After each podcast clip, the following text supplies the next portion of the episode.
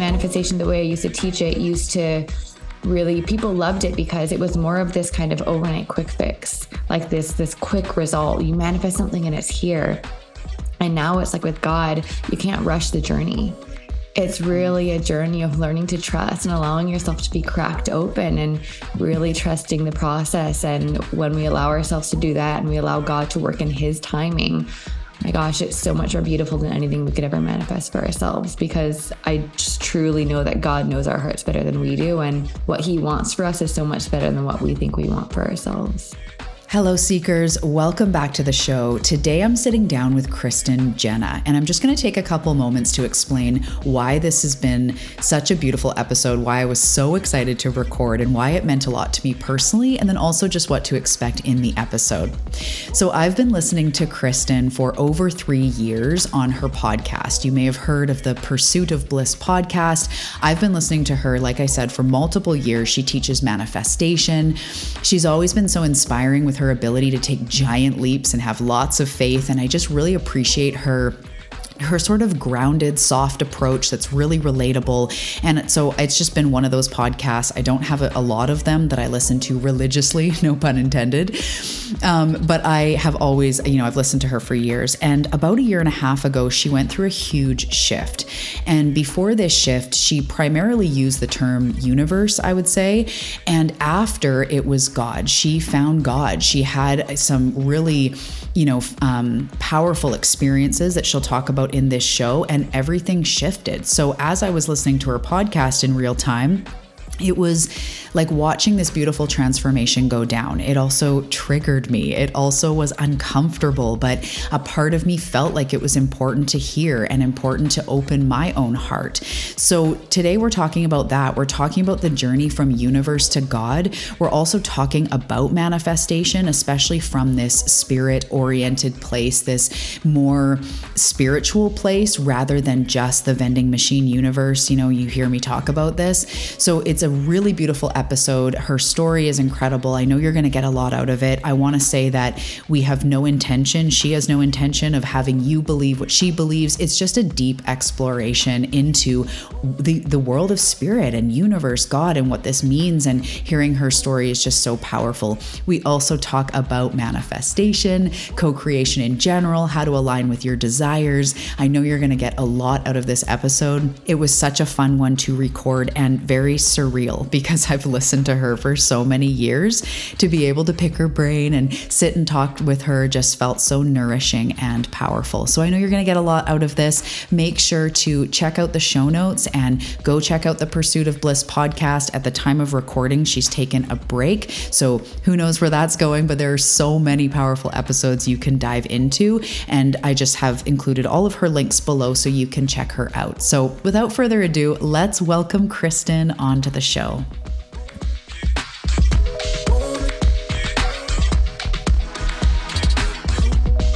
Hey, Welcome to the Awakening Her podcast. I am so grateful that you've been led here, and I'm excited for you that you're answering the call to manifest more magic in your life by mastering the law of attraction. So cool.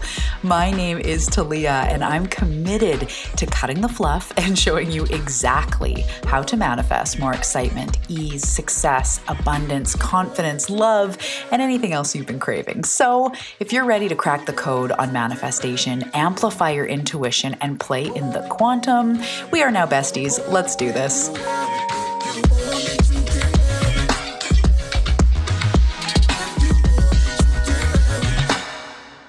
Hello, Kristen. Welcome to the show. I am so fangirl excited you're here. Um, how are you today? How's it going? Hi, thank you so much for ha- having me, and I am just beyond excited to be here. And I'm really good. I, I, we were just chatting before the show about the topics we're going to dive into, and I'm, I'm really excited. Yeah. Um, are your kitties going to make an appearance? Do you think? I've already got one sitting right here in front of me. She is on the table, ready to go. So it is very awesome. possible. Awesome. Um, I love the way um, that you've described on your show of how your kitties came into your life. I've definitely found that with animals. I know the listeners can relate to divine timing for animals to come in and be like spirit guides on earth. It's a pretty powerful connection. oh my gosh, a million percent. I honestly, my cats are like angels sent directly by God into mm-hmm. my life to help me. I it sounds so cheesy when I say this, but truly I think from mid 2022 to mid 2023 was the most challenging year in my life. And I don't think I could have made it through without my cat. I yeah. mean, she just, I would be in like the worst states, you know, crying, whatever. And she would just come lay on my heart and purr. And I swear it was just divine healing. Yeah. It's it's crazy how because I don't know if they have ego, I'm not sure, but because they have that one level less of, you know, judgment and all this stuff, they are just bundles of unconditional love. And I had a cat with me for 19 and a half years. She was like the one who gave me love when I didn't mm. experience love and I didn't have it for myself. And same thing. She just, I'd be upset and she just comes out of nowhere and comes and sits on me or beside me and that type of thing. My dog now will just lean into me and I swear she puts her heart to my heart. I'm like, how are you doing? Okay, I'll take it. they just they just, just know. Yeah. They just know. And I really think that I mean, a lot of us are so uncomfortable, we might not even realize it, but we have blocks to receiving love. Uh, we feel uncomfortable receiving. And I think animals can be a really good way to kind of open that that door a little bit to help us to slowly get used to receiving that kind of unconditional love and i really think it's more healing than a lot of us even realize for you know, our psyches, for our bodies, for our trauma, for our wounding, for everything. Mm, oh my goodness. Did the topic just change of what we're going to do? No, I'm kidding. uh, but that's such a good point of how we have such a challenge. And I'm sure it'll come into this episode of receiving unconditional love. And some people that have been really hurt, really traumatized, maybe even relationships, they go like, I don't want relationships. I just want my animals. Like that is my family. That is my people, or those are my people. Or it's just getting through that challenging time or the animal feels like another kid in the house or whatever it is. But that, yeah, that receiving of love love when you come to the door and they're stoked to see you and you're like hi it's like you you get that opportunity to receive love even if you've been hurt by humans. It's just it's yeah that's beautiful. I love yeah, that. it's like the one foot in you know for those of us who have a lot of trouble like you said receiving from humans. And the way i see it is you know I experience God's love through my cats and through humans around me. And I think that God knows our hearts. And when He's ready to open our hearts and kind of expand us so that we can begin to receive more love, He'll send us whatever experience is necessary in our reality to help crack us open. And for me, part of that experience was my cats. They did help to crack me open and help me to get used to that feeling of receiving that unconditional love. And I think that's an experience a lot of us can relate to. Mm-hmm. Yeah. It is unconditional. They do not judge you on the mood you're in, you know, what you look like, like nothing. They they don't care how much money you make. They just love you. They love that you are. They just love that you are there. And that's yeah. You come home from the grocery store and they are so excited you're here or whatever it is and that's just yeah, it's so special. Um, it's really cool. And I want to start with everybody because I feel like I could just dive right in with you. I want to hear about your business and, you know, who you are, where you're from. And I just want to say before we get into that, that even hearing you right now and for everyone you know, we'll get into this topic, but hearing you say, like, God, God placed this, God cracked me open, it's trippy because today that's what we're going to talk about. And when I first started listening to your podcast years ago, you were universe, you were, you know, opening up to universe and all of this stuff. And I never heard you say God. And now that you share more about why, I understand more why, but to hear you so confidently and, um, gracefully like claim this is just such a big transformation. Even just to hear it, I just feel almost like your friend, like good job, because I see that transformation and how far you've um, or or what you've shifted into. It's beautiful. So for everybody just listening now, if you've never heard of Kristen, we're going to get into that story and why that's significant and that shift. But I first just wanted to say, like, it's just cool. It's really cool to see that shift in you. I appreciate that so much, you acknowledging that because, oh, it has been a journey. it has been a journey to get here and to be able to fully claim this and have confidence in myself and my relationship to God. And it definitely has been difficult to make that transition, especially in the online space, knowing that so many people hold onto a lot of pain stories and trauma and wounding around God, just like I did, which is why I was. Um, I'm sure we'll get into it, but that's kind of what pushed me into spirituality and universe. And uh, so it, it's it's been a tricky transition to navigate kind of publicly or with my audience but it's been a really powerful one. And a lot of people have kind of come with me along on this journey. And to answer your question about my business and where I am and what I do and all the things, my business started out about what four or five years ago now. Like you said, as a manifestation spirituality, focusing on the universe. Let's manifest the money. Let's manifest the cars. Let's manifest the things. And I became really good at that and really good at teaching that and really successful at it in my own life and my business and teaching it. Uh, you know, grew my business to, you know, a seven figure business teaching manifestation. And then got to a point, you know, about a year and a half ago, I really started to have this internal shift uh, from universe to God. And it really became apparent to me a year ago and I basically burnt down my entire business, said goodbye to all of my success because I know how to make, I mean, I could do it again right now. I can make another million dollars doing what I used to do. Uh, but it just wasn't worth it anymore because of the way that God touched my life and it just kind of changed everything. And so I've shifted everything. And now my main focus is helping people to reconcile their relationships with God, work their religious trauma, and you know, it's very similar to manifestation, but now it's co creation with God. And so that looks and feels a lot different, although it is very similar. So that's kind of where my work is now. And it's really like if God's not in it, I don't want it. Uh, I'm at the point where I have literally manifested everything I've ever wanted and more in my life over and over and over. And then I've burnt down that life over and over and over, realizing that the things were never enough. They really weren't. And I am happier and more content and just more at peace right now in my life than I've ever been, um, even when I had all of the things in the world. So, yeah, it's been it's been quite the journey. Yeah.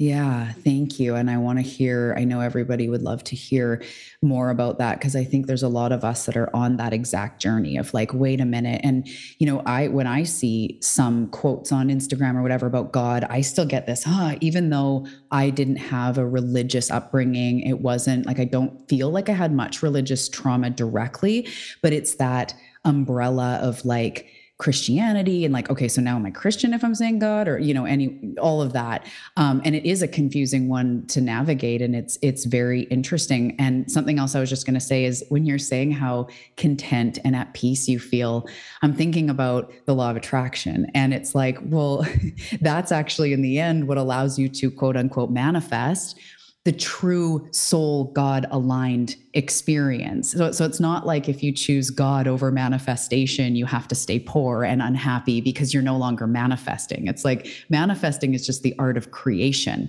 And if you're in that clicked in place with spirit, with God, then you're going to be quote unquote manifesting the people, the resources, the contentment that you're actually looking for. So I just kind of see that in there as well. It's not one oh, or the other. Yes Absolutely. I mean, a million percent. It's, but the cool thing about it is now my life has been, especially in the past few months, I'm in this chapter of just miracle after miracle, like blessings dropping in and manifestation showing up. And I'm not doing anything. I'm not visualizing it. I'm not scripting it. I didn't even set the intention for the things that are showing up to show up. It's like blowing my mind. I have never experienced this before because I've manifested all the things, but I was manifesting them actively. And now I, I got to a place where I was just so content and solely focused on God. And suddenly my life is changing in all of these really beautiful ways that I never expected. And it is like these manifestations, these co creations with God coming from this place of deep contentment in me. I mm. was, you know, I had so much faith in God that I was willing to kind of burn down the things that I had built for myself and say goodbye to them when that felt like what God was asking of me and you know just trusting that whatever god removes he always restores in an even greater way and he did a million times over and it's just so much better than manifestation in the way that i used to teach it mm-hmm. uh, it's so much better it's just so much easier and it's like I don't have to work for it. It's not my effort. I'm just being. Mm-hmm. My main focus is love, my relationship with God, like embodying more love. And the more that I do that, the more my life just gets better without me having to do anything. And uh, yeah, it's it's been really magical, uh, really. And it's like it's hard to even put the experience into words. Uh, but you know, it's I think manifestation, the way I used to teach it, used to really people loved it because it was more of this kind of overnight quick fix, like this this quick result. You manifest something and it's here. And now it's like with God, you can't rush the journey. It's mm-hmm. really a journey of learning to trust and allowing yourself to be cracked open and really trusting the process. And when we allow ourselves to do that and we allow God to work in his timing, my gosh, it's so much more beautiful than anything we could ever manifest for ourselves because I just truly know that God knows our hearts better than we do. And what He wants for us is so much better than what we think we want for ourselves. Mm, I love that. This is so beautiful.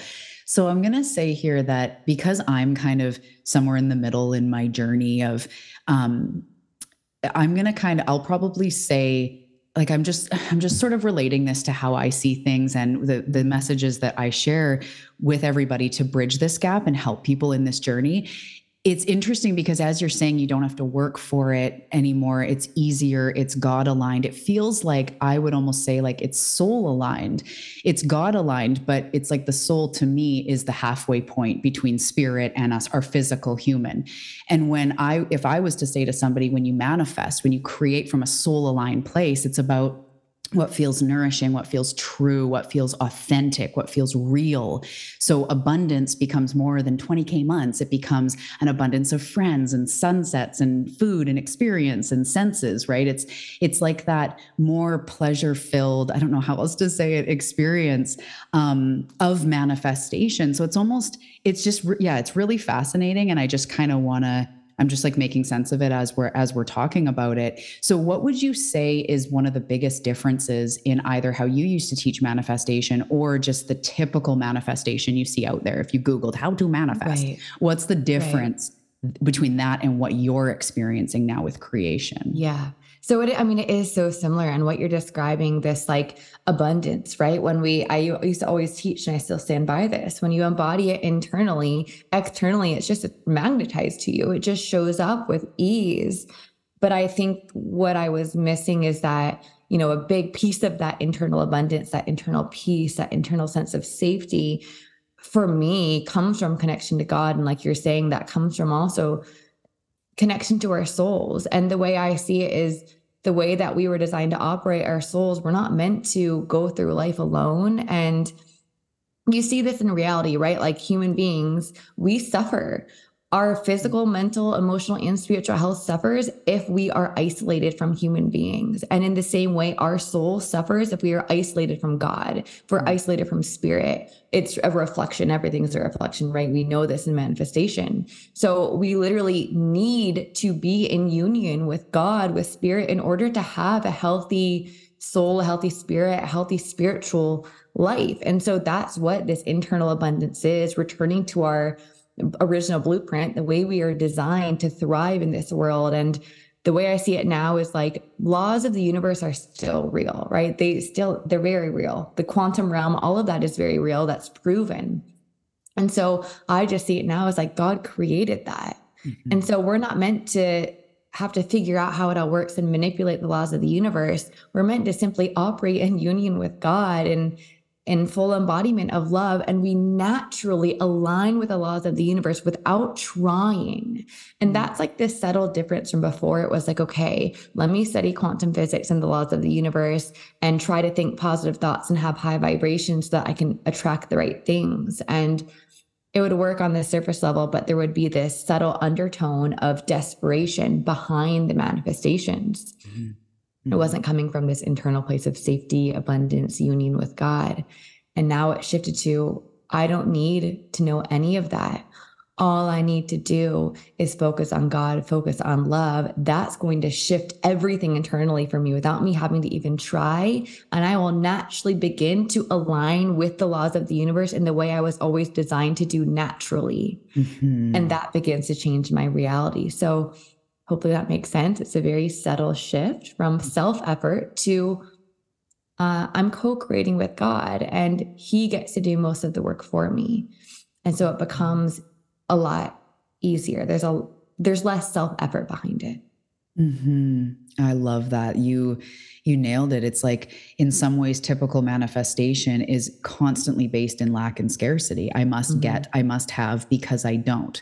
Or even like, you know, way back, not even way back, but a few years ago, it's like I don't want to be in debt and people started saying, mm-hmm. "Well, don't mm-hmm. focus on don't, what do you want?" And it's like we've come so far, but it's still forcey, forcey, controlly, controlly coming from a place of I don't have.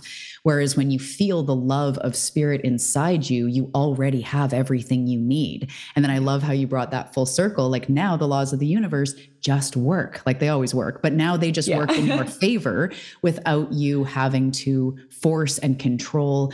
I talk about this sometimes on the podcast. Like you have to force manifest everything. Like, okay, I want the money, and okay, I want my health to change, and okay, I don't want to find a lover, and I want a new vehicle. And like, that's so much work to have to force manifest every little thing and have a list and a vision board. And, yeah. you know, and as you're saying, it's like when you come into that source consciousness aligned place, then you are just magnetic. And the things in the highest good for all will prevail. That's what I see, anyways. It's like yeah. the highest good of all will take over and you don't have to effort so much.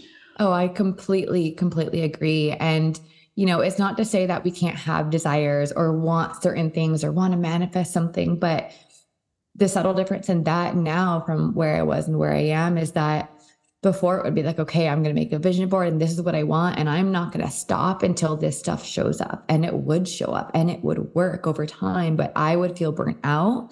And when the thing showed up, sometimes there would still be kind of like this void. Like I wouldn't be feeling the way I thought I was meant to be feeling when the thing showed up.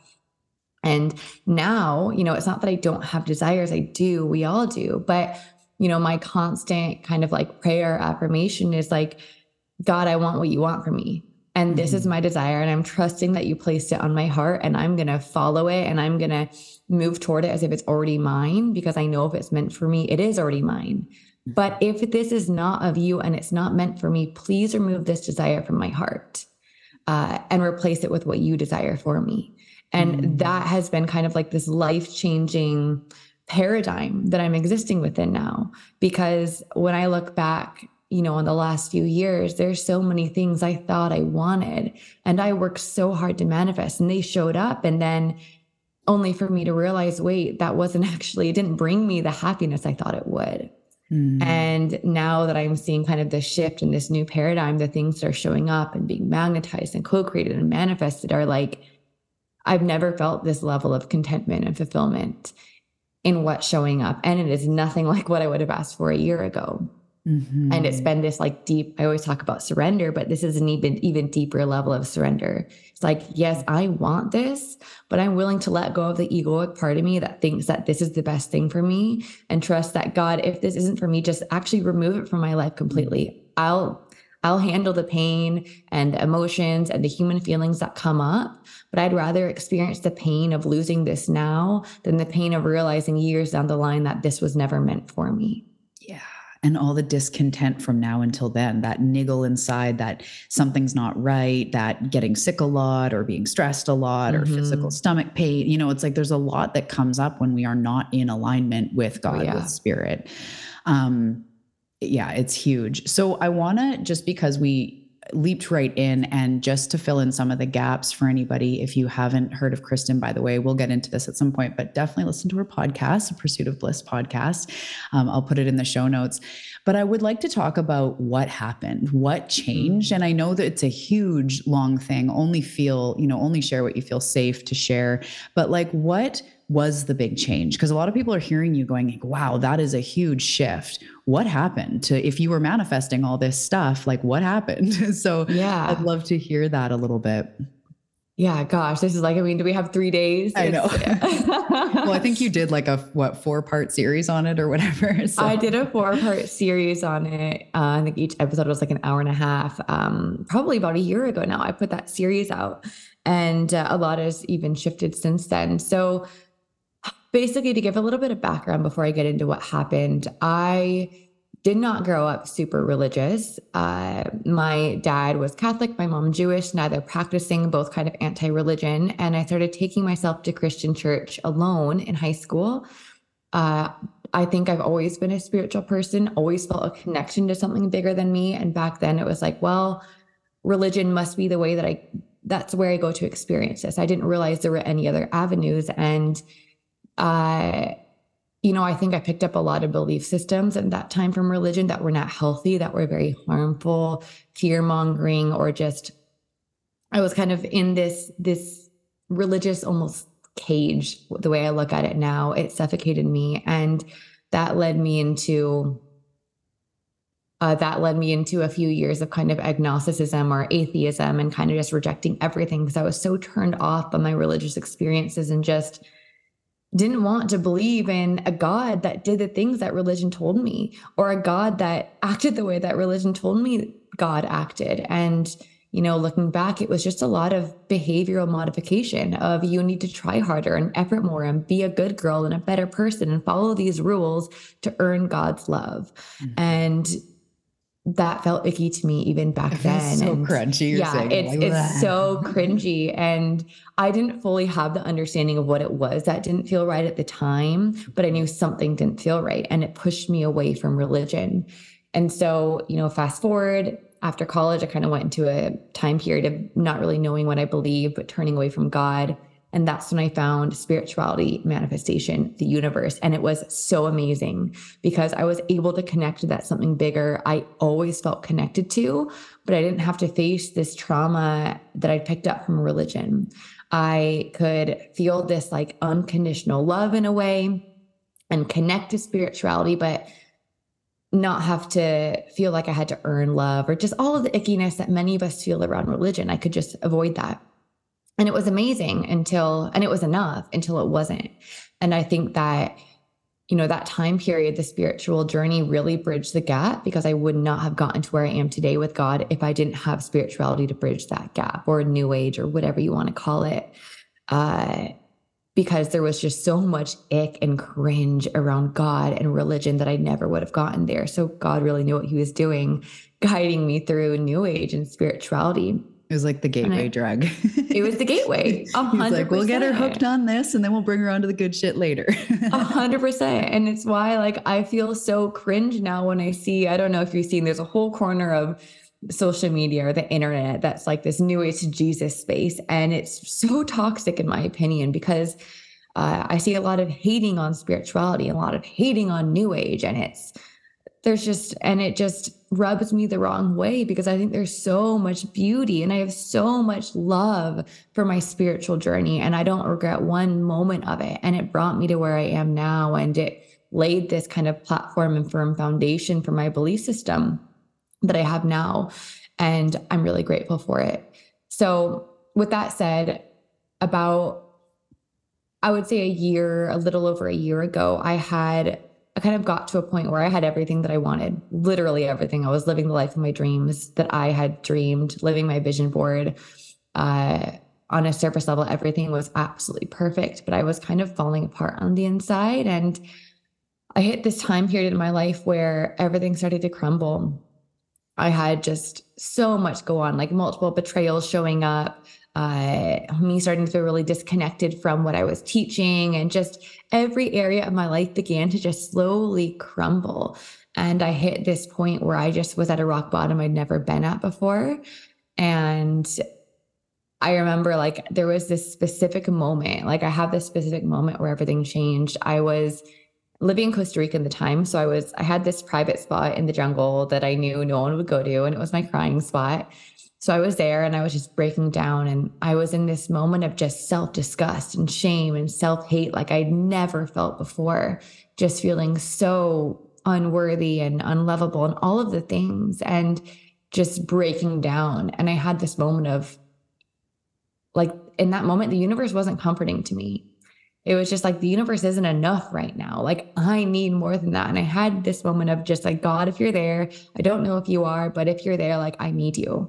I can't get through this. I can't get through this moment on my own right now. This is too much. I've never felt like this. And I had this just like full body visceral experience of just God dropping in. And I literally felt arms wrapped around me and something in my heart shifted.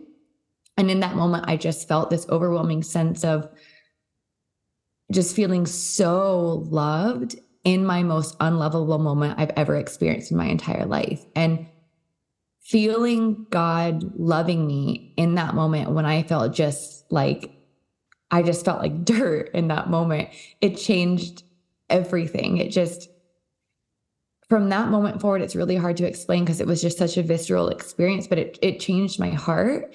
And after that, it was like, I wanted nothing more but to experience more of that moment, more of what I now knew to be God. Because, like, I think we talked about this before the podcast, is I had this kind of realization that, like, the universe can't love me in the way that God can, right? Like, and you even said this yourself, right? Like, the planets can't love me, they can't put their arms around me uh, it's not relational. And it just felt like god like really saved me in that moment. And from that moment forward i chose to kind of all right let me just like test this out. What if i were to just start from scratch with god and let go of everything i thought i knew about him that i learned from religion from society from hollywood? Like let's just let all of that shit go and start from square one. Because what i just felt that was not the God I learned about in religion. That was not the God I thought I was talking to in high school. That that was that's not the same. This is something completely different. And so it kind of forced me to create a new paradigm around what I believed about God because that unconditionally loving feeling did not fit in to my idea of God. So I started from scratch and it was kind of this experiment like I'm going to just submit my life fully to God and see what happens. And that started kind of this crazy journey of my life being completely burnt to the ground and starting everything completely over from scratch. But it's brought me to where I am now, where, yeah, I would have never in a million years guessed that I would be where I am now in the life that I am now. And it is like, oh my gosh, I wouldn't trade it for the world. Mm. Like God really just uh worked miracles in my life and I'm I'm so grateful and but it took a lot, like a lot of struggling with the concept of God and a lot of working through the cringe and the ick and the religious trauma and really rewriting um, my belief system around who God is to me. And uh, yeah, but it, it changed everything. Yeah. Wow. Thank you so much for sharing. So many times I was covered in like all of the goosebumps. um, yeah. And I love this concept that keeps coming up that I hear you continue to say is like burning down to the ground, starting again, burning down to the ground and starting from scratch with spirit this time. And it's like God burned down even what you thought about God to start yep. to start from scratch. And that is just sometimes, you know, we just have to let go of what is not working in our lives. And sometimes it's internal beliefs about ourselves. And, you know, everybody listening, this is challenging them them if this is calling to you to look at your relationship that you the ideas you have around god especially if it if it causes that ick and that resistance within you to kind of question is that society is that what humans have said god is or is that your direct firsthand relational as you said experience with god mm-hmm. so i'd love to ask yeah. now that you've come out with this what are some of the religious traumas? Like if someone's like, how do I know if I have religious trauma? Maybe I just don't connect to God. I don't know. Like, how do we start to know what is religious trauma? Like, what do you see in clients or in yourself in, in your community? How does that show up? Well, I think it can be religious trauma. And like you said, it can come from, you know, other areas. It can, it can come from anywhere. It doesn't necessarily need to be concepts that come from religion for me it was and i've worked with a lot of clients and that's where their beliefs come from where you know they've seen people in the church who are supposed to love god but reject them because of their sexuality or their beliefs or them the color of their hair or you know we've all either had a painful experience in religion or we know someone who has or mm-hmm. we've met someone who's supposed to be living uh, through god's love who is actually racist or homophobic or the most judgmental person they've ever met in their lives. We've all seen that. And so we all receive some sort of skewed vision of who God is through the people who are supposed to be walking with God and claim to be walking with God, but truly aren't. So that can create kind of these false beliefs around God. I would say religious trauma is more when we personally have experiences um, that create trauma, like being rejected from the church, or there's a million different ways to look at it. And I don't really want to get too much into religious trauma specifically because not everyone will resonate with that experience. But what I think is important to ask yourself is not do I have religious trauma specifically, but how do I feel when I say or hear God? What comes up? What are the mm-hmm. thoughts and beliefs? What is the ick and the cringe? And I think it's really important to not run from the ick and the cringe or the anger or the hate or the blame or whatever comes up when I was kind of, like you said, God burnt down my idea of God, when I was going through this experience, I had a lot of anger toward God. A lot. A lot of my anger was I've had uh, patterns in my life of men constantly betraying me and abandoning me and just feeling so hurt by the masculine in my life throughout my entire life. And I didn't even realize I had this, but what we tend to do is we tend to project our experiences with the masculine onto God. Mm-hmm. A lot of us um, unconsciously or consciously see God as a masculine figure and therefore project our experiences with earthly masculine onto God. And so mm-hmm. all of the pain I felt around the men who had treated me badly my entire life or, or created, you know, harmful experiences for me, I was angry at God for allowing that. And I was angry at God for um, putting men in my life who didn't treat me right. And so I had to get all of this anger out. And I, I remember having these moments where I would just scream and cry at God, be like, why did you let this happen? Where were you? And just let it all out. And it's important to remember that God can take it. And you cannot start from scratch with God unless you let out everything that you're feeling you have to let it move through you. You're not going to be able to get to a space of love unless you release the anger, the pain, the grief that's already built up inside of you. And when I began to finally let myself experience all of that and it moved through me, and what it really was was underneath the rage and anger, there was grief, a lot of sadness. And I remember having this moment after one of my big emotional releases, and I had this kind of like vision of God being like, Kristen, I never left you. And He took me through all of these moments where I was just at my lowest and feeling like I'd been abandoned or betrayed by a man and feeling unloved. And He just showed me uh, a vision of myself and, and a lion there protecting me. When I was a child, I always saw God as a lion for some reason. Mm. So he used that visual image and just showed me these moments of me. And he's like, No, I was there. Look, I was there with you. You might have had your back turned to me, but I was still there. And something once again shifted inside of me. And I shifted from grief and anger and rage into just um, allowing myself to feel loved and feel the love that was there the entire time. And uh, it really changed a lot for me. And so the reason I'm sharing this is because you cannot move through religious trauma or any trauma or wounding you have around God without feeling whatever is there. And so mm-hmm. I would mm-hmm. ask yourself, what is it that I feel about God? What's actually there? And am I willing to sit with it? Am I willing to express it? Am I willing to journal on it or speak on it or just like surrender that up to God? Uh, and I think that we're so used to human relationships where we're too much. If we let out all of our anger and rage and grief, if we scream at someone, if we cry, it's important to remember that God is not human. I see him as a all good, all benevolent, all benevolent, all loving, almost like father figure uh, more perfect than any human we've ever experienced. And there's nothing that we can do or say that can change the amount of love he has for us. Absolutely nothing. But in order to actually begin to believe that, we have to experience it, which means we have to take that risk. And it can feel risky for those of us who aren't used to it. That risk of actually fully expressing everything that feels like it would be too much. And the experience of doing that and then feeling loved on the other side of that is absolutely life changing because that's what unconditional love is. And we can't feel unconditional love if we're only conditionally expressing ourselves. Mm. Um, so I think that's the most important piece in moving through any kind of trauma around God. Mm. Oh my goodness. so many. Yeah, it's a lot. it's just like so many points where I'm like, yes, yes, I want to expand on that. It's so, that is so powerful. Just the way that you say that. And if we are not willing to show our quote unquote ugly parts or too uh, too intense or needy or mad or rage whatever how can he unconditionally love us? It's like if you're in a marriage the unconditional love is it's better or worse. It's not just on your good days or only show your good side. It's actually being there like you said on those unlovable times in in those unlovable times. And um, those those times when you feel unlovable i should say. And that's yeah. just oh that's just so powerful.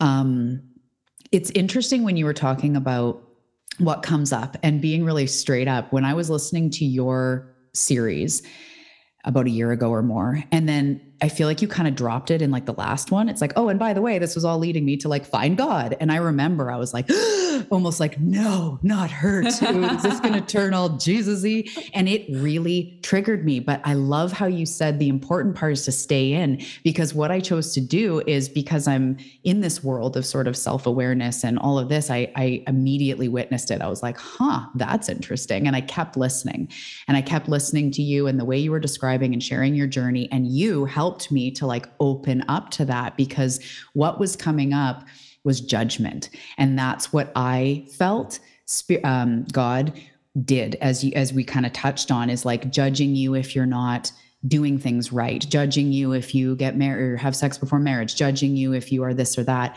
And that's the part. And then I would experience, just for anyone listening that can relate here, judgment from quote unquote Christians with that, like, oh, we feel so bad for you. Like, hopefully one day you'll let Jesus in. Like, oh, poor you. And I would feel this, like, oh, it made me feel so cringy.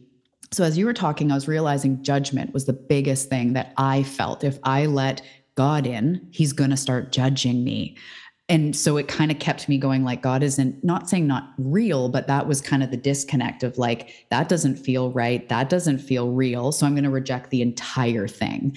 But now dissecting this and looking at it, it's like the God I know now, as you're saying, is is good, is loving, can take anything, and is not judging. So it's just interesting, you know, for anyone that feels similar about judgment. That's a big theme. If you were brought up with um, religion, that can be something. Was that one that yeah. you experienced? Was like oh, feeling oh, yeah. judged?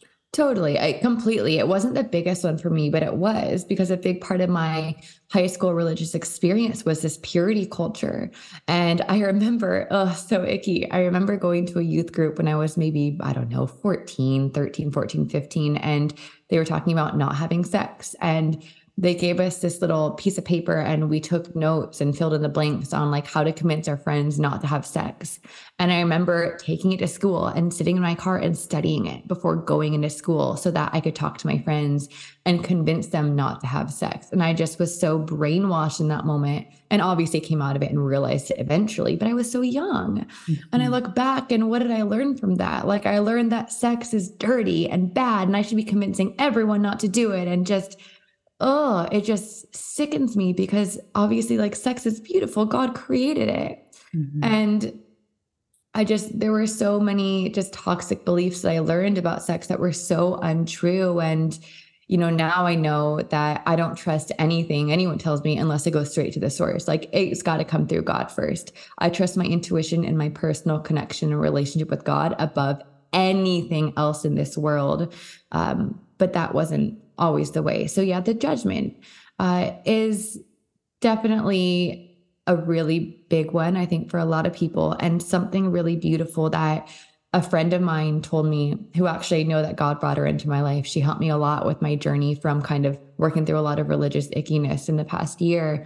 Something she told me was that, you know, Kristen, if there was someone who was playing a Mozart piece on the piano and they were absolutely butchering it, you wouldn't blame Mozart, you would blame that person. And she's like, it's the same mm. way now. You see all of these pe- people butchering the teachings of God and the way of God, and you blamed him, but it's not God's fault, it's them. Right. And that just like, whoa, shook me awake. And I was like, you're right. There's mm. so much that I've been putting on God, and I've turned my back on God, unwilling to even have this personal relationship to see who he really is. And so I began to ask God, okay, God, like, I still have this ick toward you and I don't really want to have it, but I do. So open my heart. Like show me who you really are. I'm I'm willing. I'm not there yet and I don't trust you yet, but I'm willing. So just show me. And so mm-hmm. he began to, began to send me the right people, the right experiences, the right resources. And uh, I think that was an important piece in my journey too, is like just acknowledging where you are and acknowledging that it's okay to have ick toward God and it's okay to not trust him yet. And it's okay. But if you're willing to just open up a little bit, like, all right, God, show me, like I'm willing because he'll work with that. Um, and he knows your heart and he knows where you are and he knows the best path to guide you down, you know, to where you're meant to be. Uh, but we have to be willing to open to that. Hmm. I love that, and I hear in that for the people that go like, okay, so what do I do? How do I connect? You know, how do I connect? How do I create this? And I'm hearing you saying like being really authentic, sharing the ick, sharing the anger or the resentment or the I'm not quite there yet, but I'm kind of wanting to be. You know, and I'll say that to people with uplift like there must be a way or i'm open and willing you know i'm open to creative possibilities. It's like that kind of prayer of like i'm willing but i'm not quite there and that's so authentic. So many people you know I, I tell them i tell my clients you can talk to your spirit guides like people. Be like come on guys what is up? Please help me. Like it doesn't have to be this divine sort of perfectly pledged prayer or whatever but just saying like this is me. This is authentic. I want to be closer to you but i'm just not sure. Um, and i just really love that one thing also that I wanted to bring up through that is that it feels like religion is the access for a lot of people to God. So when people that are resonating with this want to find God without the religion, not anti-religion, not, you know, not taking anything from any teachings, not necessarily extreme like that, but you don't need religion to find God. And I'd almost like to hear you, um, your take on that of like religion doesn't have to be the access to God. You can find God on your own, independent of any religion. Um, yeah, what comes up for you with that? Yeah, no, I completely agree. And the way I see religion is you're really learning um, about a particular person, typically a man's personal relationship with God rather than from God himself. Because, you know, even when we look at Christianity, there's thousands of flavors of Christianity. It's, I had no idea really until I really started studying religion the past year and realizing that being a Christian, two Christians can have completely opposing beliefs. There are so many flavors, so many translations, so many ideas about what it means. So, when you're learning from a certain religion, uh, you're not learning directly from God. You're not even necessarily building your relationship with God. You're learning from someone else's personal experience with God. We don't know what their heart is like. We don't know what their psyche is like. They could be simply projecting their trauma and wounding onto God mm-hmm. and then, you know, teaching that. And so it's important to be, I don't want to say or like be hating on all religion. There are some really healthy religious spaces, but it's important to be really intuitive uh, about which spaces you allow yourself to be in. And uh, yeah, I think it's important first and foremost for anyone, whether you take the religious route or any other route, is to put your personal relationship with God above all else and to build that first and to learn to trust that relationship first. And if you do choose to put yourself in a religious experience or even a spiritual community, any kind of community, uh, to make sure you have a solid personal connection with God 1st mm-hmm. And you know what your beliefs are because you've already figured that out and wrestled with God first. Because if you're going into a religious or spiritual space from a place of, I'm empty, waiting to be filled, you're going to be really vulnerable to being conditioned with whatever belief systems are going to be fed to you, even if you're aware of it. Conditioning can still happen even with awareness. So it's really important to not go into these spaces from a place of, I don't know, please show me, and to go directly to God. And uh, yeah, I think that religion, not all religion, but a lot of religion is honestly like the number one enemy uh, to God's love in this world. And it's the number one reason by why so many of us are so distant from God's love. And even in religious experiences, I see people who are actually worshiping a book, right? they have a relationship with a book. Uh, with the Bible. And that's not to say that there's not beauty in the Bible and value in the Bible. There is. I like to read scripture, but I see people who have a relationship with the Bible, they don't have a relationship with God. Mm-hmm. And that's a mm. big issue that I see. And then we can get into translation issues and all of the issues within how we're reading scripture. And that builds someone's belief system and their vision of God. And, you know, before you know it, uh, you know, they have this really firm foundation of perception of the world, and it's not coming from truth. It's not coming from love. It's not coming from God. And they become those religious people who push others away from God because they're judgmental or whatever the things are. Yeah. Um, or I could talk all day about this. Yeah, well, this is perfect. Um, even just willing to fight to the death to, you know, for my God, like even that, I'm like, that's not unconditional love. like, I just want to say, um, because it's like I'm yeah. so convinced, or studying, you know, how you can convince others to either not have sex or bring them over to your religion. Like Ugh, that to me cute. does not feel like unconditional love.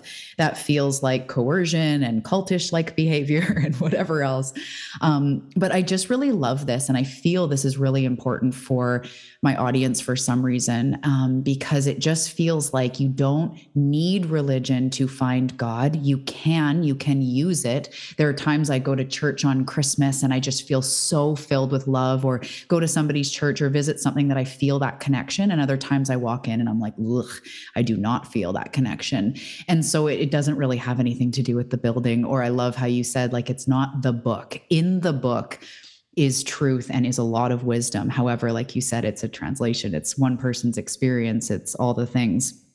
Um, and that feels really powerful. Um, I, I, was in, I'm inspired to just bring up one of my main teachers have been Wayne Dyer since I was reading his books when I was like 14. And the really cool thing about him is that he talks a lot about manifestation, but he always talks about manifesting from a God realized place. That's what's under his message. And I was always hearing it like, okay, but how do I make the 20K months? And okay, but how do I manipulate the Jeep into my reality? Cool.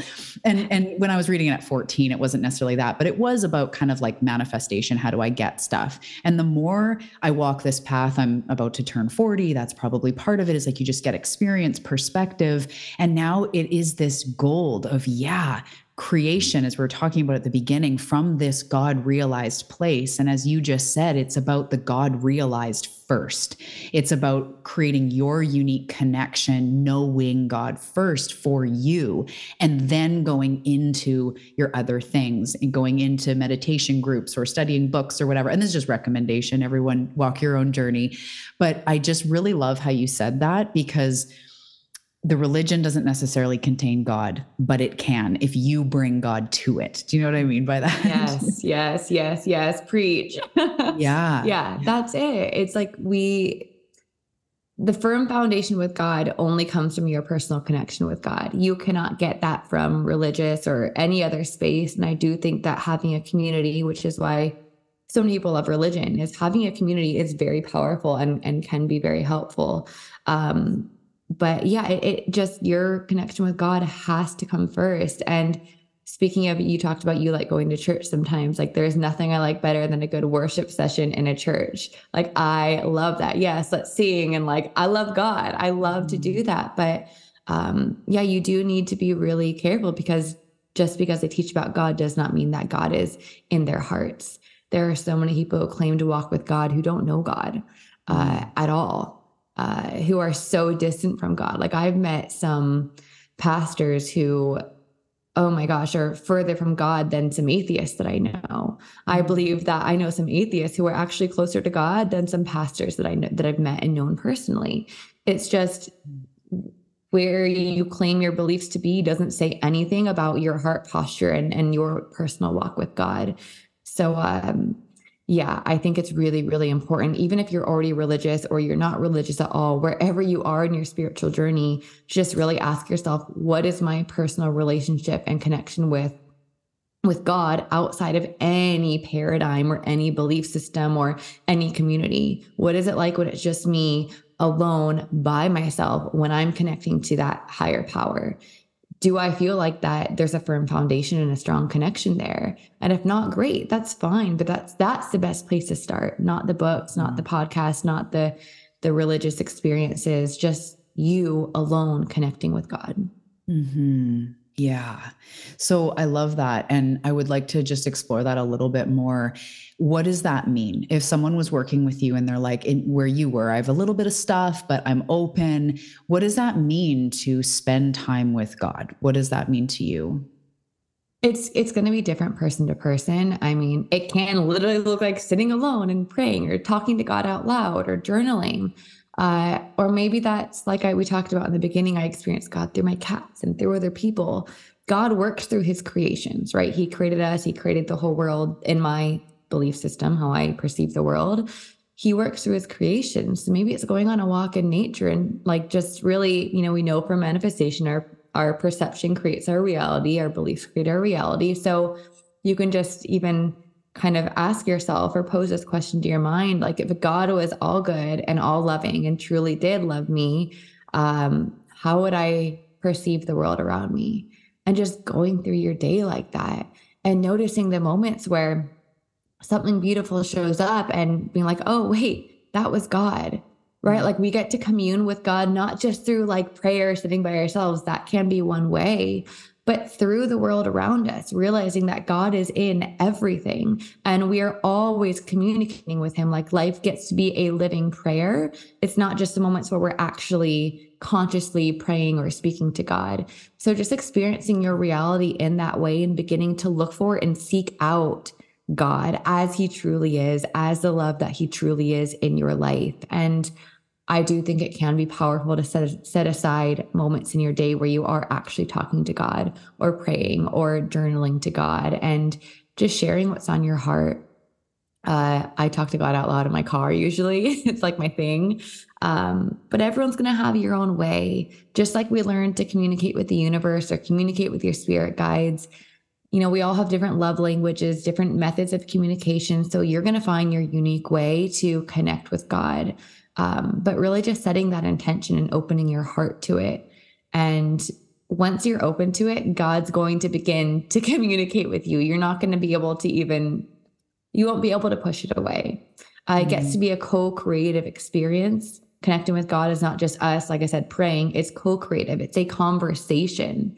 Mm-hmm. Uh, it goes both ways. Mm-hmm. Oh, I love that. And it reminds me of like God is love. You know, I used to see that in my atheist stage. I would see that like bumper sticker. I'm like, the hell does that even mean? like I would just be so like, God is love. What are you talking about? And now I'm like, oh, okay, I get it. Because that is somewhere, if you don't know where to quote unquote look for God, it's like when you get that feeling of love, like when you're like you sitting on in the jungle feeling unlovable, something washes over you. It feels physical, it feels calming, it feels warm, tingly, whatever it is for you, that is love. And when you feel that rush come over you or that whisper of this, like you're doing a good job, but it's so deep, it's not surface conscious. It's like, I've got you. That to me is like, oh, that, where did that come from? Right. If you want to almost like that to me, or those are those moments where it's more clear that I am physically experiencing God in this moment yeah. because it is love. So it's almost like looking for love, looking for opportunities to forgive or to be compassionate. Sometimes, even with my kids, if I'm overstimulated or overwhelmed, and I'm like, please just like give me compassion right now because they need a little bit more out of me and then I you know then they're going to bed or whatever and I'll get this wave of like patience. And then I'm like, okay, sweetie, what's going on? And it's kind of like, I didn't do that. That wasn't me going, okay, now we're going to be patient, Talia, shove this aside. It's like, help me. And then I feel this change, as you said in your heart. You said something about like it changed your heart. It changes the position of where you are. It's hard to put it into words, but it's when you experience it to me anyway, it's like, that was powerful. I didn't do that. I asked for help and then something changed me that's yes. that experience of like Ooh, yes. That's it. That and this is what religion gets wrong is religion pushes behavior not all religion but a lot of mainstream religion pushes behavior modification this like mm. legalistic view of god. And uh you know you, we just have to try harder and be better. And it's just so it's just so wrong because like you said the love changes you right? Like we don't need to focus on our behavior or our self control to change and become a better person or whatever, whoever we think we need to be to earn God's love. It that's actually backwards. When we open up and we're filled up with love, that love literally changes our hearts and it's not us. It mm-hmm. changes our desires, it changes what inspires us, it changes everything. It changes our identity, changes everything. So the love changes us from the inside out. And so religion is going about it backwards. And uh, you know, I also like what you're saying about, you know, feeling God in the moments where you feel really loved and you know, I think this is something I also tell people in the beginning when you're trying to connect with God. Two things. Number one is, you know, notice the moments where you feel really connected, right? Like for me, it's like when I'm watching a sunset and it just feels like out of this world and it's so beautiful. And I feel so much love in those moments. And just acknowledging this is God. Like mm-hmm. this is an experience of God. He is in this. Uh, acknowledging those moments. And the other side of this is that if we expect every experience with God to be this really visceral, spiritual awakening, fully loving experience, um, we're, we're getting it wrong a little bit. And I think about it like, you know, think about the person that you love the most in the world or who you know that loves you unconditionally in your life. And, you know, you're not going to be viscerally feeling their love every second of every day. Maybe when they send you a text or they give you a hug or you see them, but every second of every day, you are not viscerally feeling their love, but it doesn't mean that they're not loving you. And it doesn't mean that they're not there in your life. And it's kind or of that you don't know. Like, I know my husband loves me, even though he's out at the bank, whatever. Exactly. You still know it, even though it's not right there. Exactly. And I think that sometimes we get so attached to these visceral experiences. Mm-hmm. And this is why, you know, plant medicine is so popular because you get to have this real felt like visceral experience of God or spirit. And it can be really beautiful and it can like awaken you in that moment. But it's important to remember that even when you're not feeling God or feeling God's love, it doesn't mean it's not there. Just the same way when your husband's at the grocery store you're not freaking out that he suddenly doesn't love you because you don't feel it or you don't mm. see him. And it's the same with God. That is so good. I'm so glad that you brought that up because it's true. Like, it's not always, you know, I laugh because, like, often spirit will say to me, like, I can't just like cl- part the clouds and drop a billboard from the sky in front of your car because if you did, if I did, you'd think you're going crazy and you'd be committed. It's almost like, that's not what it is is this descending blah blah blah. There's crazy synchronicities feelings signs things like that that are very real but it's a subtle frequency through everything. And it's a subtle frequency that when we start to see it like you said god's in a sunset. I was thinking about how I'll eat an organic apple and I'm like, good one, good one, God. Like I think about like just the miracles that are given to us. It's up to us to see God in the apple, to see God in the sunset. And then we get to have that more consistent, full experience because we are also meeting him. It's, it still feels a little weird to say him. That's just my stuff, mm-hmm. but meeting him where he's at because we're choosing to see the miracle in the trees in the changing seasons in you know the fact that we woke up and we're here and this is a freaking miracle. Like that is where we do the work to find spirit if we want to call it work. And then once we are seeing life as it is like that then it's like oh my goodness it's everywhere. God is in every yeah. plant and every sunset and yeah. Yeah. I'm so glad you brought that up like because it's us you know, maybe doing the work. I don't know how else to put that, but it's us making the conscious choice to see mm-hmm. and acknowledge God in everything. And the way I think about this is, right, let's say um, you have a, a mother or a father whose child is, you know, a teenager or whatever, they're growing up and they become, uh, can, they enter a cult or something who convinces them that they're, mother doesn't love them or their father doesn't love them anymore and their mother or father is out to get them and is really a tyrant. And so even though their parents are conditionally loving, they've been kind of conditioned to believe otherwise. And so they, you know, block their mom on their phone, they get a new number and they move and they disappear and they turn their back on their parents. And it's kind of like what we do to God. And so, you know, that parent is never going to stop pursuing that child. They're never going to stop trying to find them. They're never going to stop loving them. They could have, you know, an inheritance to give them. They could be wanting to bless their life. But if that child has disappeared and blocked them, you know, there's nothing that that parent can do other than continue to love them and pursue them and try. And mm-hmm. it's the same thing with us with God. And it's like God is always pursuing us. But as long as we're being that rebellious child who's turned their back and blocked God, we're not going to find him. You know, we're like waiting for all the blessings to drop in and for to just feel that love, but we're not seeking it ourselves. Mm-hmm. Like we've still, we have God blocked. And that's kind of the way I see it. God is always pursuing us. God is that loving parent, but we need to choose to unblock God. We need to choose to turn around and seek Him. Uh, mm. and that's when we open up to receive all of these blessings, just like that rebellious child. That that parent could literally be like, "I have so many blessings to give you to improve your life, but if you're, you know, turning your back on me, I I cannot. No matter what I do, I can't push past your free will and force you to receive this." And it's the same thing with God. So it is that important piece of we need to choose to seek God, to acknowledge God, to face God, to see God in our lives mm. uh, because we have free will.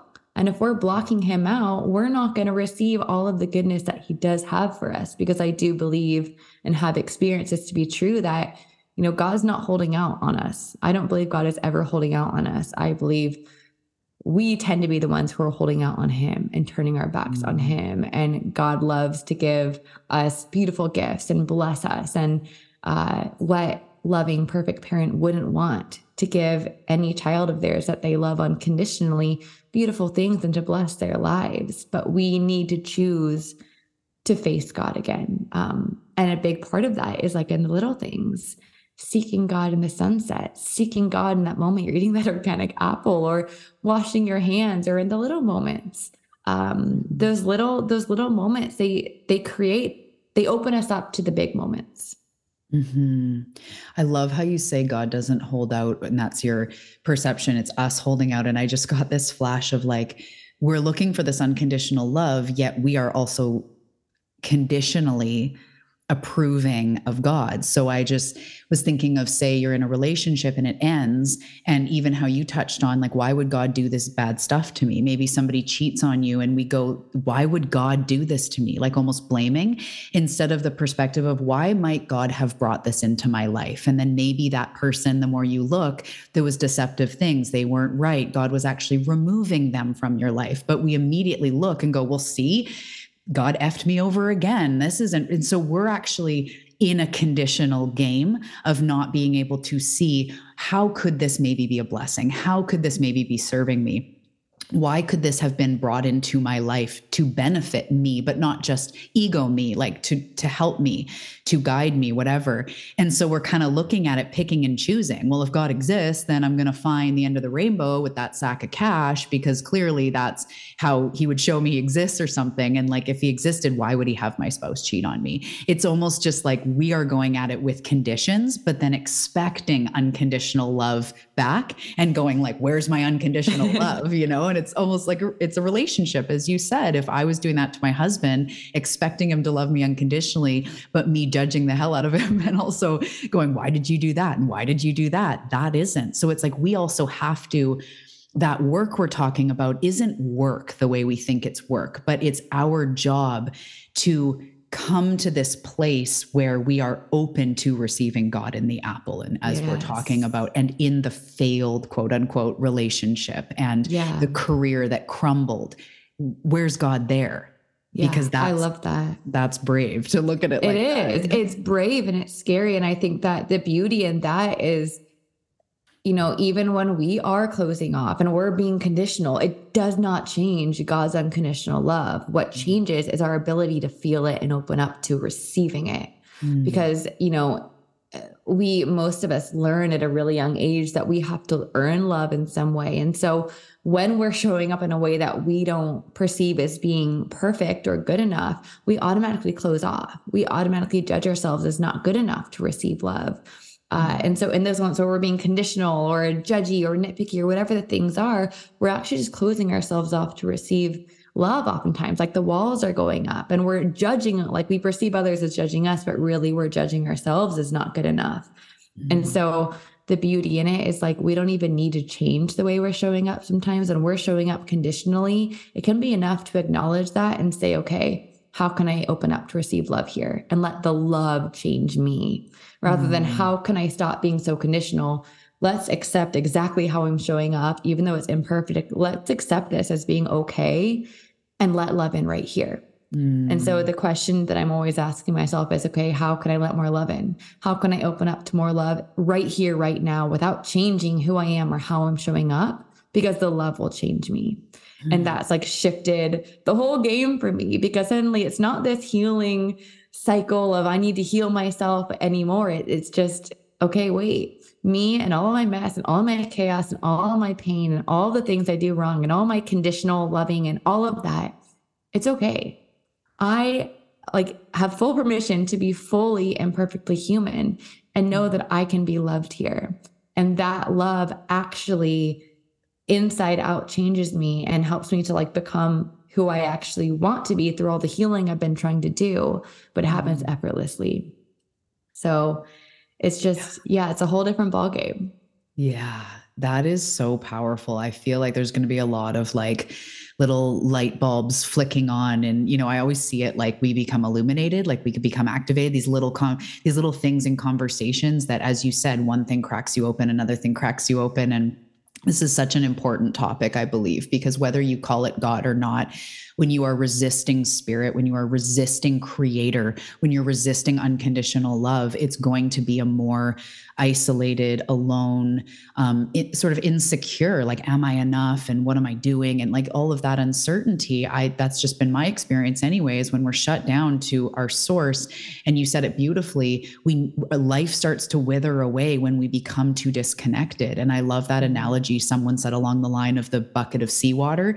How if you go up to the ocean and take take a bucket of seawater and take it 10 feet from the shore, what do you have in the bucket? It's still seawater. It's got all of the same minerals as the ocean. You are still spirit, even though you appear separate. But it's when we actually take that seawater and then take it away and it sits that all of the fungi or whatever's in it starts to die, the mm. minerals, and then we actually become that dead version of ourselves because we're not connected to the sea anymore. So it's like, it's such a cool way to think about that when we are connected to that creator energy that is i believe the state that we're sort of quote unquote meant to be in our home state where we feel that content and that love. So whatever you end up calling it through this episode or you know in your journey whatever you end up calling it it's that essence of that unconditional love that creator energy that as you're saying just like a parent loves you loves you loves yeah. you loves you. My kids speaking firsthand can be little shits and it never changes their love. They can have selfish moments or tantrums or generous moments. Nothing makes me love them more or less. It's unconditional, right? It's unconditional. And that I really do believe, as you say, that that's the way we are as well. Oh, yeah, 100%. And I, I've never heard that bucket example with the ocean. I love that. It's so accurate. And you're right. Like, we need to be connected to the source of life to be alive spiritually, energetically, in all of the ways. And uh, you know, I I think also like God knows your heart and He knows where you are. And if it is way too triggering to connect with God as the word God, like that's okay. You don't have to call God God to connect with God. For me, it was really powerful when I got to that place and was able to fully claim that and own it. But you don't need to start there. Uh, it's important to just start. And I think that, you know, the biggest piece here is realizing that in whatever way you connect to God or spirit or source, or maybe you still say universe, that's totally fine. But realizing that, you know, God loves you back. This isn't just like an energy of unconditional love. This is relational. Whatever you choose to call God, uh, it has to be a journey of opening up to receive love. Mm-hmm. Uh, and I think that it can be really uncomfortable for a lot of people to come to this truth that there is an unconditionally loving relational being who actually loves me uniquely and individually because we're not used to receiving that much love. I mean, so many of us, or at least speaking for myself, I used to be and still am, can be uncomfortable receiving a compliment right? Mm-hmm. Someone compliments me and I'm like, what? Oh no, like, no, yours is nicer, right? Mm-hmm. Like, we want to push it back on the other person. We're still uncomfortable receiving even little forms of love. So, receiving unconditional love can be actually really, really, really challenging and difficult to open up to. And so, sometimes we mm-hmm. push away the idea of any kind of God because of that. It's a lot easier to say, oh, there's a loving energy of the universe because we don't need to open up uh, mm. to receiving unconditional love if we're communing with the loving energy of the universe. So, no matter what you call God, the most important piece is that you're beginning to open up to the concept that there is a relational higher power who uniquely loves you unconditionally uh, for exactly who and how you are right now without you having to change at all. That is the most important piece to begin to step into. Mm, oh my goodness. Yes, yes, yes. I love that. That is so good. That relational piece. There's something in there I'm going to I'm going to continue to ponder because you're you're so right. It's this direct relationship and I'm only starting to kind of just like I wouldn't say starting to get to know God, but this deeper relational piece, not so vague, not so just energy based. It is energy, but it's a very real presence as well. And I just love the way that you're saying that. I'm not even going to try to uh, butcher it because it's just, it's perfect. And it is that opening up. And as you said like unconditionally love me. It's like we have that unworthiness. It's like well god doesn't unconditionally love me because i did that thing and i stole one time when i was a teenager and i lied and i and it's like no no it, it is above and beyond that. And that sort of resistance to unconditional love our stuff comes up our insecurities yeah. our all you know, the stuff yeah, it's like no one would love me if they knew who I truly was. And it's like, no, no, he already knows who you are and he already loves you. And that can be like a lifetime um, sort of assignment to open up to for some of us. Yeah, because I mean, God already knows who you are, He knows your heart, but we also have free will. And if we hide away a part of us and we say, This part of me isn't lovable, I'm not putting it on display, mm. we're conditionally you know putting ourselves out there to receive love. And it's not that that part of you isn't fully loved but you're not going to feel it until you choose to surrender it and bring it into the light to actually be loved. And so it is kind of up to us to begin to slowly allow those parts to be witnessed and seen. And uh I think it's also important to remember that this journey to like receiving love from God or whatever you want to call it, if that doesn't resonate with you, is not an overnight one. And I relate it to kind of like falling in love with someone. That doesn't happen overnight. It takes time to first build safety and then trust. And you start slowly and eventually it builds over time. And so expecting yourself to start and dive right in and feel all of this right away and feel so trusting and feel all of this love is um, not realistic sometimes God does work a miracle and we have a moment like I experienced where it just rushes in. But usually it's more of like this gradual building of a relationship, just like we would with another human being, and expecting it to just be how we want it to be overnight. Uh, just isn't always realistic and kind of leads us to sometimes turn our backs on God again because why don't I feel his love and everyone else does? And remembering mm-hmm. that it's a mm-hmm. journey. And your walls are going to come down as you begin to build safety in your body and regulate your nervous system. And we can't move faster than our slowest part. We have to go at our body's pace. And depending on the amount of you know buildup we have or trauma or pain stories it can take time for those walls to come down. And so it's important to remember to be patient with yourself and realize that there is not a rush and god's not leaving and he's always going to be pursuing you. And uh, he knows what you're ready for and to just take your time with it and to be really careful not to compare your journey to the journeys of anyone else that you see online or around you. Mm-hmm. Yeah, I think that's true because you hear that, you know, God forgot about me, right? Like he's present in all these other people's lives and all these other people have this connection, but clearly not me. And kind of backing on what we were talking about a few minutes ago is like trying to embody or really know that he never left or that God presence is always there with you. And it is when we kind of look for it to be a certain way that we start to feel like we're the ones forgotten. Um, and I just, uh, that does not resonate with me, meaning like, I don't think anybody is forgotten in any way. It's like unconditional love for all. you get unconditional love and you get unconditional love. But like you said, sometimes we have been the ones to close our hearts. Um, oh, this is all so good. So, one thing I want to, you know, we're getting close to the end to wrap up, but one thing I really wanted to mention, it's going to seem like a curveball for those listening, but you have recently gotten rid of your smartphone and, you know, changed your relationship with social media online. The thing I wanted to ask you about that is I think you had said, I don't know if it's changed or what's happened, but that you went, got rid of your smartphone, went to a flip phone, um, you're on social media less. How has this impacted your relationship with God? Mm, dramatically. and how so do you think social media distracts us? I'd love to hear just your, you know, uh, thoughts on that since doing this change. Yeah, I think nothing has changed my life more this year than my time period with my flip phone. And I do have my smartphone back, but I've actually uh, turned it into basically to have the same capacity as a flip phone. I've deleted almost every app, like calculator's gone, weather's gone, everything's gone, but basic messaging. Um, and uh, like maps and camera. And so I'm, you know, I'm barely on it. I, I don't use it very much. Uh, and it's just it, the flip phone helped me to break the addiction I had to my phone because in the beginning I would try to do this, but I would just re-download the apps. And with my flip phone in the beginning, I would uh, when I was bored, I would find myself reaching to my flip phone and opening it just to realize, wait, there is nothing I can distract myself with on here.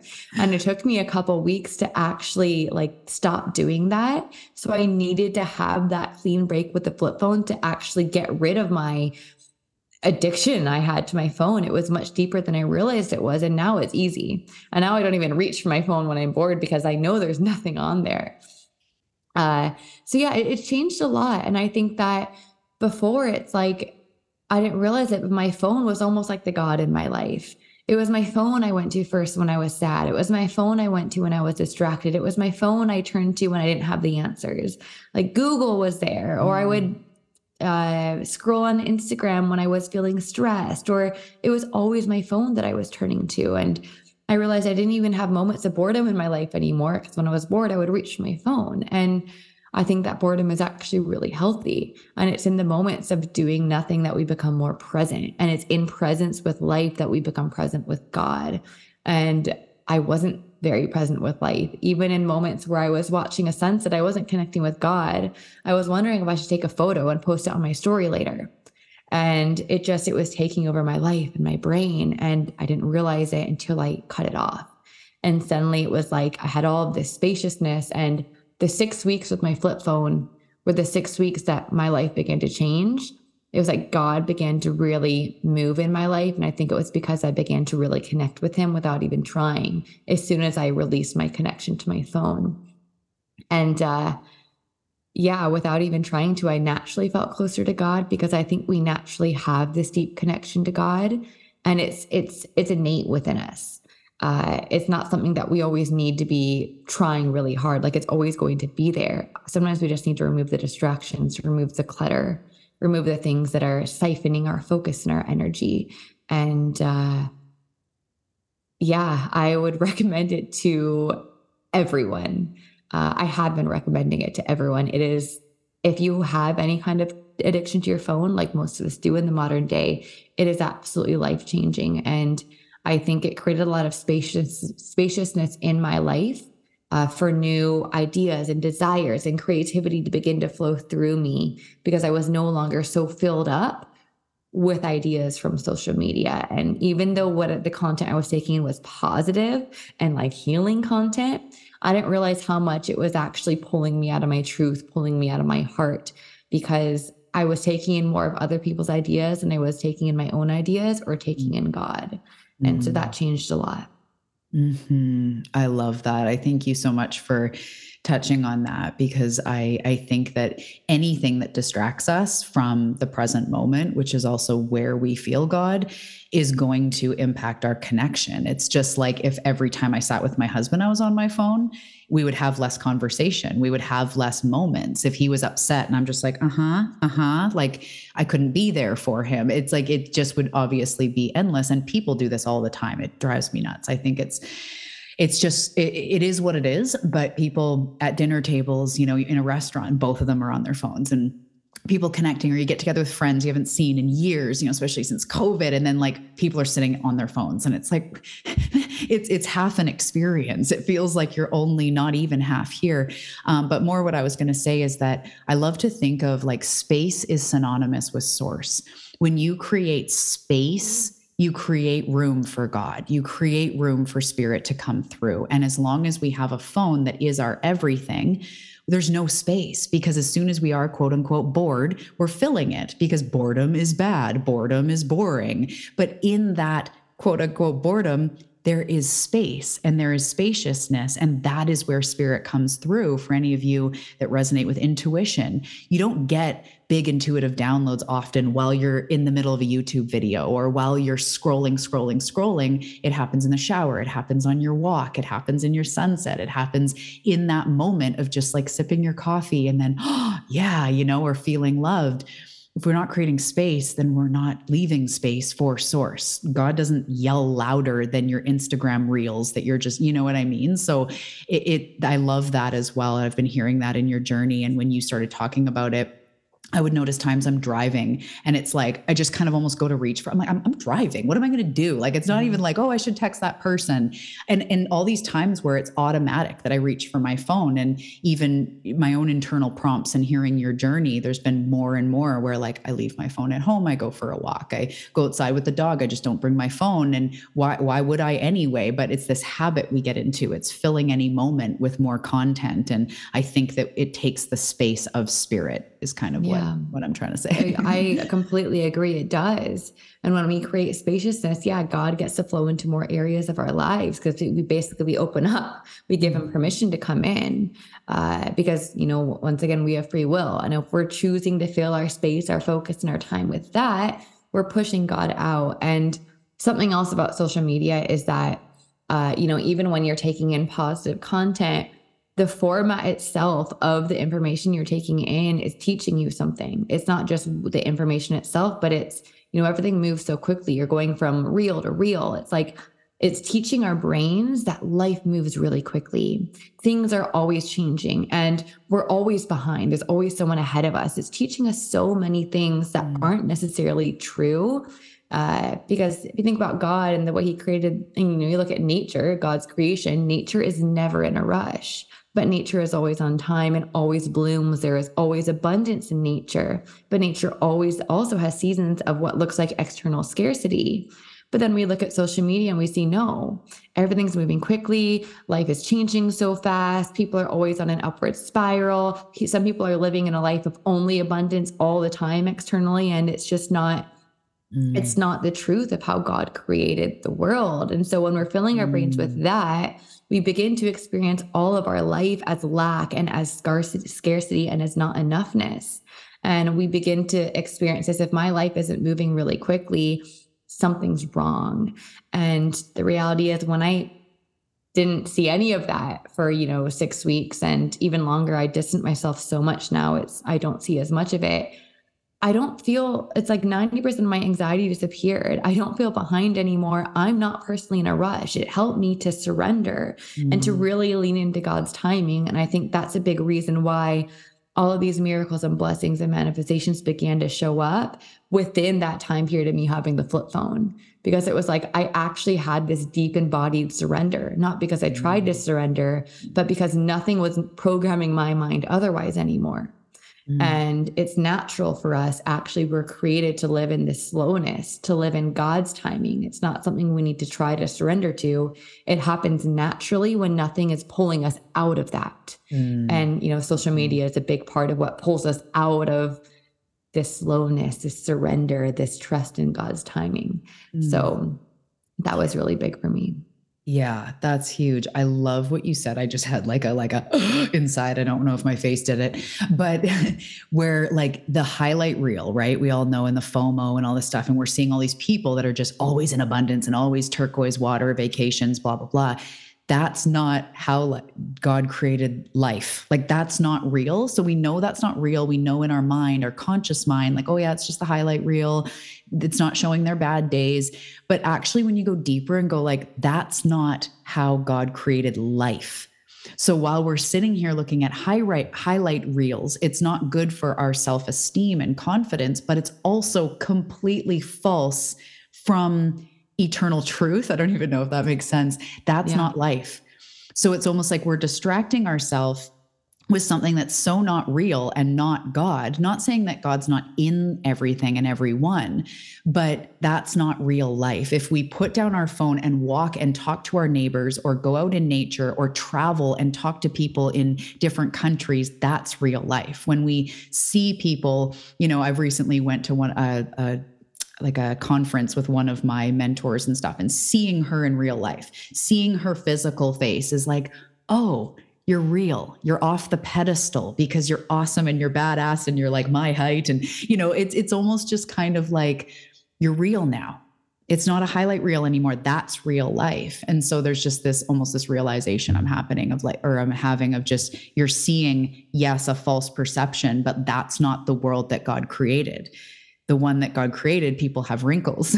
people are, you know, not always perfect and polished, and everything is that highlight. It's just like it's just not real on all the levels. So thank yeah, you. it's it's not, and it really gives us also this false perception of scarcity or lack because mm-hmm. you know we look at nature and in winter when the leaves fall off and there's no flowers we don't say wow look at that scarcity. Look at that lack. Something must be wrong. We got to fix nature so that there's that, more abundance. The tree is like off track. Right. We don't say that. We just say okay like spring is around the corner. This is the preparation for that. Cool everything is right in the world. But when we experience that externally when we're in a winter season we're like oh my gosh there's something wrong with me. Why is the mm-hmm. abundance not flowing? Like why is my life not blooming and blossoming? When what's really happening is we're labeling it as lack, but it's not actually lack. It's just winter.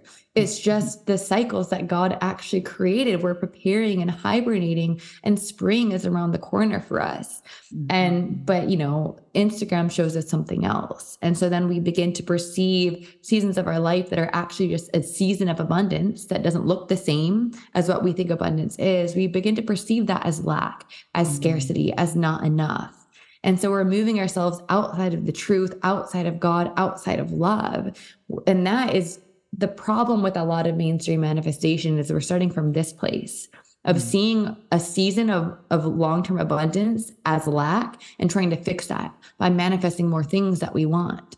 And it's coming from this deep place of lack. And we're not even realizing that, wait a second, I might actually still be existing within abundance. I'm just not acknowledging the stage that I'm in. Mm. And it's really difficult to come back to these truths that our soul knows and to really come back to God when we're allowing ourselves to be programmed and conditioned and when we're allowing allowing our belief and our perception our perception of the world to come from what we see on our phones. And you might even be conscious and be like, "No, I know the truth, but we're so programmable." We might not even realize it, but you're still, your subconscious mind is still being programmed by what you see, even if you consciously think you know better.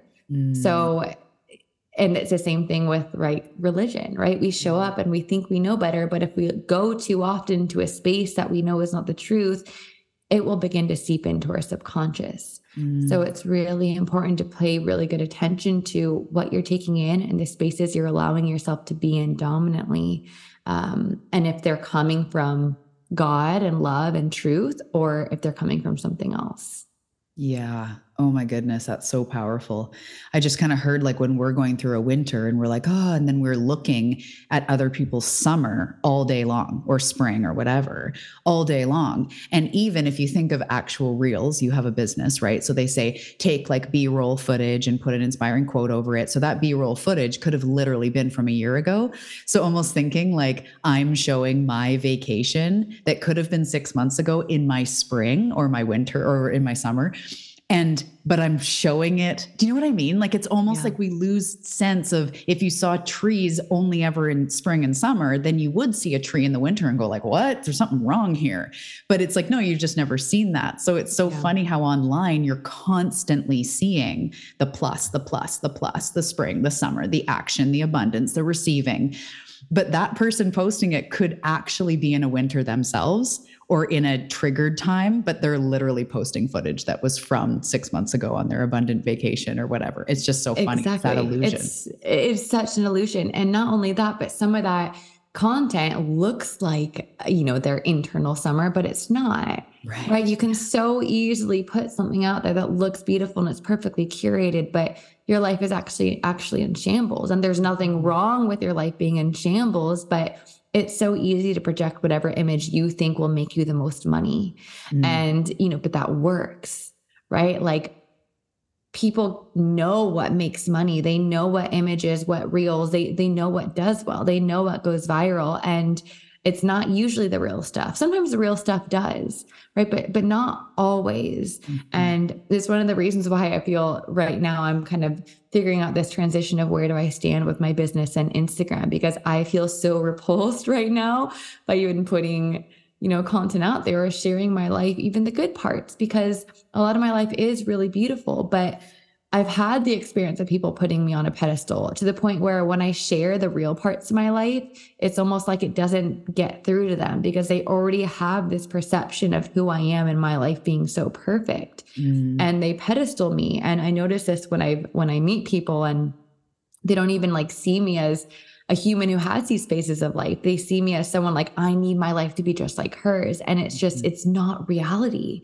Mm-hmm. And I don't want to give people that impression. And I've also found that, you know, the beautiful parts of my life, I've, I, I feel them so much more. I have such a larger capacity to experience joy when I don't share them online. It's almost like a mm-hmm. piece of that joy. It's like I don't even realize it, but a piece of that joy I'm like waiting for the validation to come in. And when the validation comes in from that experience, then I feel a high. Mm. And so when I'm not doing that, I'm no longer getting this like dopamine rush from the validation. I'm more present and grounded in the experience itself, and I get filled up with more joy. And then I experience more of God. Mm. And so part of me is like, I don't know if I'm going to ever be ready to be sharing my life the way I did before because it feels so much better now that I'm just present with it. Mm-hmm. And it's just me and God. And I'm just fully just like penetrated by all of this joy. And it's amazing. It's mm-hmm. amazing the way life shifts when you're no longer sharing it.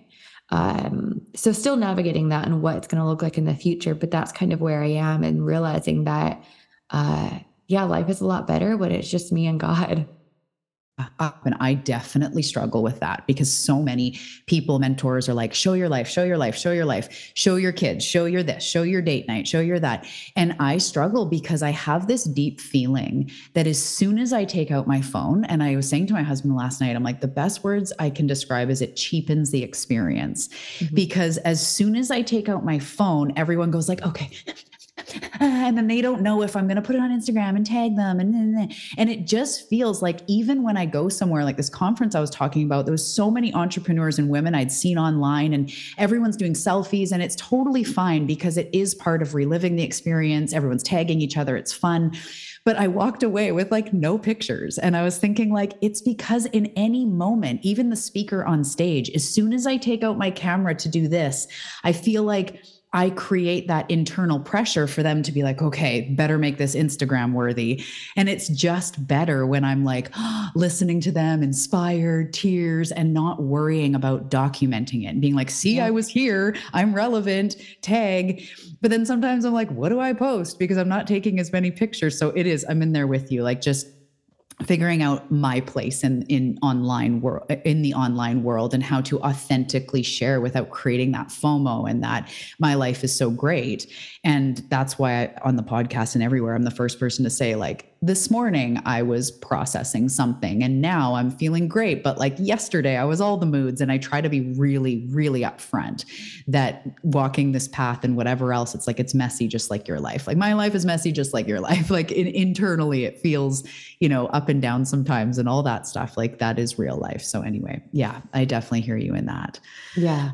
Oh, thank you so much. Thank you for all of this, um, for this conversation, for sharing vulnerably, for coming out and kind of bridging the gap between universe and God and discerning this. And really, I know that there's going to be a lot of people that really resonate and take something away from this. Um, before I ask you just where people can connect with you, I will put all the links. But is there anything left that you wanted to share? And especially for people that are on this manifestation journey, but are starting to come into this something more, is there anything else that you feel that you want to say? Let's see, is there anything else I want to say? I think that if you're on a manifestation journey, um, there is nothing more powerful you can do for your manifestation journey than connecting with God and also for people who you know get triggered by god or have any kind of negative religious experiences it's important to remember that just because religion may have hurt you or abandoned you you know god never did. Um and to just start there. Uh yeah think yeah. that's all Yeah. Thank you. Thank you so much. I love that. I feel that taking that in. So thank you. And where can people connect with you if they clearly Instagram? but where can where can people find you um, if they want to connect further?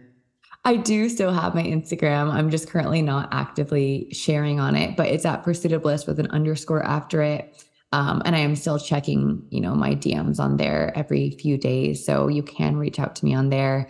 I have a podcast, Pursuit of Bliss podcast, which is also on pause. Uh, but I've got hundreds of episodes on there and you can hear all about my journey with God. It goes really in depth. All the episodes in the last year, year and a half or so are really good resources. Um, I also have a couple courses. If you want to move through religious trauma, if you want to build a relationship with God and move to this internal state of magnetism, I've got a course called Magnetic specifically for that, that goes really, really deep. I've got a course called Rich, which is kind of, um, you know, the abundance course, but coming from a God centered place. And I do one on one coaching as well. So, all the things you can reach out if you have questions about that, they're also on my website, just pursuitofbliss.com. Uh, so lots of ways to connect with me. Nice. Thank you so much, Kristen. And I will put, as I said, everything in the show notes so you can connect. Highly recommend the podcast. And, you know, um, I'm sure your courses are just incredible because you know, not only just your voice and the way you describe things, you have such a grounded way and compassionate way of describing and authentic, you know, really sharing. Um, and this conversation is just so important. So I highly recommend if, you know, if this content and this topic has been interesting to you to check out her courses and podcast because it is really important. And I think it is so much of the key of where we're all going. You know, they say we're going through this consciousness awakening as an earth. And I think that we're just moving back into this God realized place. And so, all of us flicking on our lights, you know, whatever you call it, it's connecting that's important and finding that. So, thank you so much for doing what you do and sharing your message today. It's been amazing. Of course. And thank you so much for having me. I love that conversation.